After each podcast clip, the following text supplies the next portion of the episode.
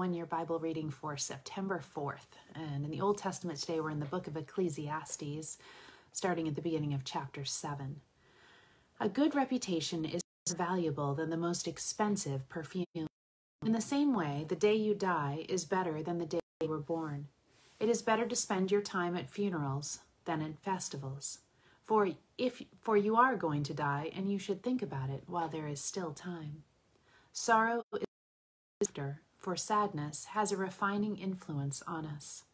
A wise person thinks much about death, while the fool thinks only about now. It is better to be criticized by a wise person than to be praised by a fool. Indeed, a fool's laughter is quickly gone, like thorns crackling in a fire. This also is meaningless. Extortion turns wise people into fools, and bribes corrupt the heart. Finishing is better than starting. Patience is better than pride. I'm thinking as I read this how much uh, this sounds like Proverbs, which is appropriate because Solomon, who wrote Ecclesiastes, is also the author of so many of the Proverbs. Don't be quick tempered, for anger is the friend of fools. Don't long for the good, good old days, for you don't know whether they were any better than today. Being wise is as good as being rich. In fact, it is better. Wisdom or money can get you almost anything, but it's important to know that only wisdom can save your life. Notice the way God does things, then fall into line. Don't fight the ways of God, for who can straighten out what he has made crooked? Enjoy prosperity while you can, but when hard times strike, realize that both come from God. That way, you will realize that nothing is certain in this life. In this meaningless life, I have seen everything, including the fact that some good people die young and some wicked people live on and on. So don't be too good or too wise. Why destroy yourself? On the other hand, don't be too wicked either. Don't be a fool. Why should you die before your time? So try to walk a middle course, but those who fear God will succeed either way. A wise person is stronger than ten leading citizens in a town. There is not a single person in all the earth who is always good and never sins. Don't eavesdrop on others. You may hear your servant laughing at you, for you know how often you yourself have laughed at others. All along, I tried my best to let wisdom guide my thoughts and actions. I said to myself, I am determined to be wise, but it didn't really work. Wisdom is always distant and very difficult to find. I searched everywhere, determined to find wisdom and to understand the reason for things. I was determined to prove myself to myself that wickedness is stupid and that foolishness is madness. I discovered that a seductive woman is more bitter than death. Her passion is a trap, and her soft hands will bind you. Those who please God will escape from her, but sinners will be caught in her snare. This is my conclusion, says the teacher. I came to this result after looking into the matter from every possible angle. Just one out of every thousand men I interviewed can be said to be upright, but not one woman. I discovered that God created people to be upright, but they have each turned to follow their own downward path. I'm going to have to disagree with Solomon there. How wonderful to be wise, to be able to analyze and interpret things. Wisdom lights up a person's face, softening its hardness. Obey the king because you have vowed before God to do this. Don't try to avoid doing your duty, and don't take a stand with those who plot evil, for the king will punish those who disobey him.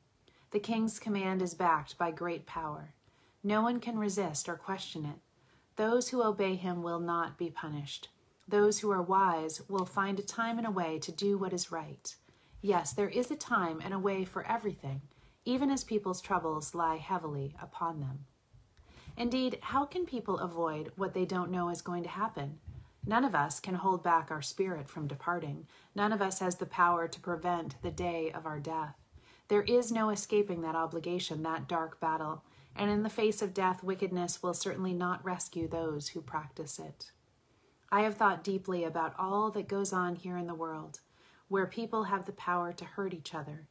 I have seen wicked people buried with honor. How strange that they were the very ones who frequented the temple and are praised in the very city where they committed their crimes. When a crime is not punished, people feel it is safe to do wrong. But even though a person sins a hundred times and still lives a long time, I know that those who fear God will be better off. The wicked will never live long, good lives, for they do not fear God. Their days will never grow long like the evening shadows. And this is not all that is meaningless in our world. In this life, good people are often treated as though they were wicked, and wicked people are often treated as though they were good. This is so meaningless. So I recommend having fun because there is nothing better for people to do in this world than to eat, drink, and enjoy life. That way they will experience some happiness along with the hard work that God gives them. In my search for wisdom, I tried to observe everything that goes on all across the earth. I discovered that there is ceaseless activity day and night. This reminded me that no one can discover everything God has created in our world, no matter how hard they work at it. Not even the wisest people know everything, even if they say they do. I carefully explored, even though the actions of godly and wise people are in God's hands, no one knows whether or not God will show them favor in this life. The same destiny ultimately awaits everyone, whether they are righteous or wicked, good or bad, ceremonially clean or unclean, religious or irreligious. Good people receive the same treatment as sinners, and people who take oaths are treated like people who don't. It seems so tragic that one fate comes to all. That is why people are not more careful to be good. Instead, they choose their own mad course, for they have no hope. There is nothing ahead but death anyway. There is hope only for the living, for as they say, it is better to be a live dog than a dead lion. The living at least know they will die, but the dead know nothing. They have no further reward, nor are they remembered. Whatever they did in their lifetime, loving, hating, envying, is all long gone. They no longer have a part in anything here on earth. So go ahead, eat your food and drink your wine with a happy heart, for God approves of this. Wear fine clothes with a dash of cologne. Live happily with the woman you love through all the meaningless days of life that God has given you in this world. The wife God gives you is your reward for all your earthly toil. Whatever you do, do well. For when you go to the grave, there will be no work or planning or knowledge or wisdom. I have observed something else in this world of ours. The fastest runner doesn't always win the race, and the strongest warrior doesn't always win the battle. The wise are often poor, and the skillful are not necessarily wealthy, and those who are educated don't always lead successful lives. It is all decided by chance, by being at the right place at the right time. People can never predict when hard times might come, like a fish in a net or birds in a snare, people are often caught by sudden tragedy. Here is another bit of wisdom that has impressed me as I have watched the way our world works. There was a small town with only a few people living in it, and a great king came with his army. There was a poor wise man living there who knew how to save the town. It was rescued. But afterward, no one thought any more about him. Then I realized that Though wisdom is better than strength, those who are wise will be despised if they are poor. What they say will not be appreciated for long, but even so, the quiet words of a wise person are better than the shouts of a foolish king. A wise person can overcome weapons of war, but one sinner can destroy much that is good. 2 Corinthians 7, chapter 8, uh, chapter 7, verse 8. I, Paul, am no longer sorry that I sent that letter to you, Corinthians, though I was sorry for a time, for I know that it was painful to you for a little while. Remember, the last letter he sent was a letter of correction. Now I am glad that I sent it not because it hurt you, but because the pain caused you to have remorse and change your ways. It was the kind of sorrow God wants his people to have, so you were not harmed by us in any way. For God can use sorrow in our lives to help us turn away from sin and seek salvation. We will never regret that kind of sorrow, but sorrow without repentance is the kind that results in death. Just see what this godly sorrow produced in you. such earnestness, such concern to clear yourselves, such indignation, such alarm, such longing to see me, such zeal, and such a readiness to punish the wrongdoer. You showed that you have done everything you could to make things right. My purpose was not to write about who did the wrong or, or who was wronged. I wrote to you so that in the sight of God you could show how much you really do care for us. We have been encouraged by this. In addition to our own encouragement, we were especially delighted to see how happy Titus was at the way you welcomed him and set his mind at ease. I had told him how, how proud I was of you, and you didn't disappoint me. I have always told you the truth, and now my boasting to Titus has also proved true. Now he cares for you more than ever when he remembers the way you listened to him and welcomed him with such respect and deep concern. I am very happy now because I have complete confidence in you. Psalm 48 How great is the Lord, and how much we should praise him in the city of our God, which is on his holy mountain. It is magnificent in elevation. The whole earth rejoices to see it. Mount Zion, the holy mountain, is the city of the great king. God himself is in Jerusalem's towers. He reveals himself as her defender. The kings of the earth joined forces and advanced against the city, but when they saw it, they were stunned. They were terrified and ran away. They were gripped with terror like a woman writhing in the pain of childbirth, or like the mighty ships of Tarshish being shattered by a powerful east wind. We had heard of the city's glory, but now we have seen it for ourselves, the city of the Lord Almighty. It is the city of our God. He will make it safe forever. O oh God, we meditate on your unfailing love as we worship in your temple. As your name deserves, O God, you will be praised to the ends of the earth. Your strong right hand is filled with victory. Let the people on Mount Zion rejoice. Let the towns of Judah be glad, for your judgments are just.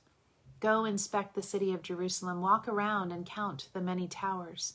Take note of the fortified walls and tour all the citadels, that you may describe them to future generations. For that is what God is like. He will is our God forever and ever, and he will be our guide until we die. Proverbs 22 17 through 19. Listen to the words of the wise. Apply your heart to my instruction, for it is good to keep these sayings deep within yourself, always ready on your lips. I am teaching you today, yes, you, so you will trust in the Lord.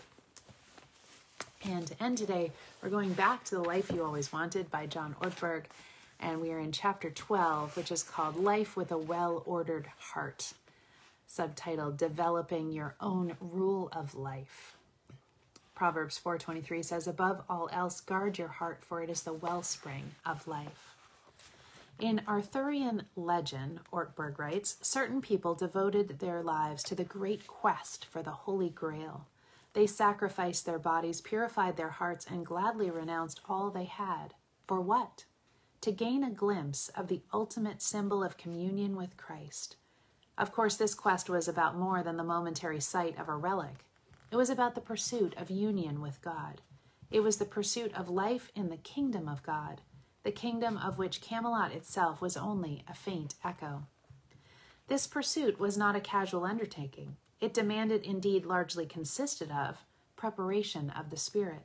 This quest could only be fulfilled by someone who was humble and true and pure in heart, as one version expresses it, on the sole condition of leading a life of purity in thought, word, and deed. However, no matter how difficult the task, no true knight questioned whether it was worth the, the cost. This was the quest, beside which all others, conquering great enemies or gathering great wealth or building great kingdoms, paled in comparison. This was, to use one of Jesus' metaphors, the pearl of great price for which any rational person would joyfully give up everything. In our time, the great quest is for a balanced lifestyle. Ask most people in American society today what they are after, and they will say something about the need for balance. The Merlins of our day are time management consultants. Books of incantation have been replaced by daytimers. Even so, balance is not the holy grail. A balanced lifestyle is not an adequate goal to which to devote our lives. The problem with that goal is not that it is too difficult, but that it is too slight. Balance is not the most helpful paradigm of an ideal life. He goes on to talk about uh, the fact that the quest for balance can contribute to a tendency to compartmentalize our faith. And he puts life as a pie chart with sections for financial, vocational, um, relational time that we need to build in. And in doing that, we reserve a slice of the pie called. And he also says that that balance doesn't allow room for people in desperate situations. How does it help someone in crisis to just tell them that they need more balance? Balance tends to carry with it the notion that we are trying to make our lives more manageable, more convenient, more pleasant. But that is not what true life is like. So, we are going to continue in this chapter because there's lots more. Um, but I guess I would encourage you and I today to look at how we might be compartmentalizing parts of our lives instead of truly seeking the kingdom wholeheartedly. This is Everyday Light, a perfectly imperfect reading of the One Year Daily Bible. I'm Molly a fellow pilgrim on the road to the kingdom, and it is a joy to have you traveling this journey with me, with the Word of God as a lamp to our feet and a light to our path.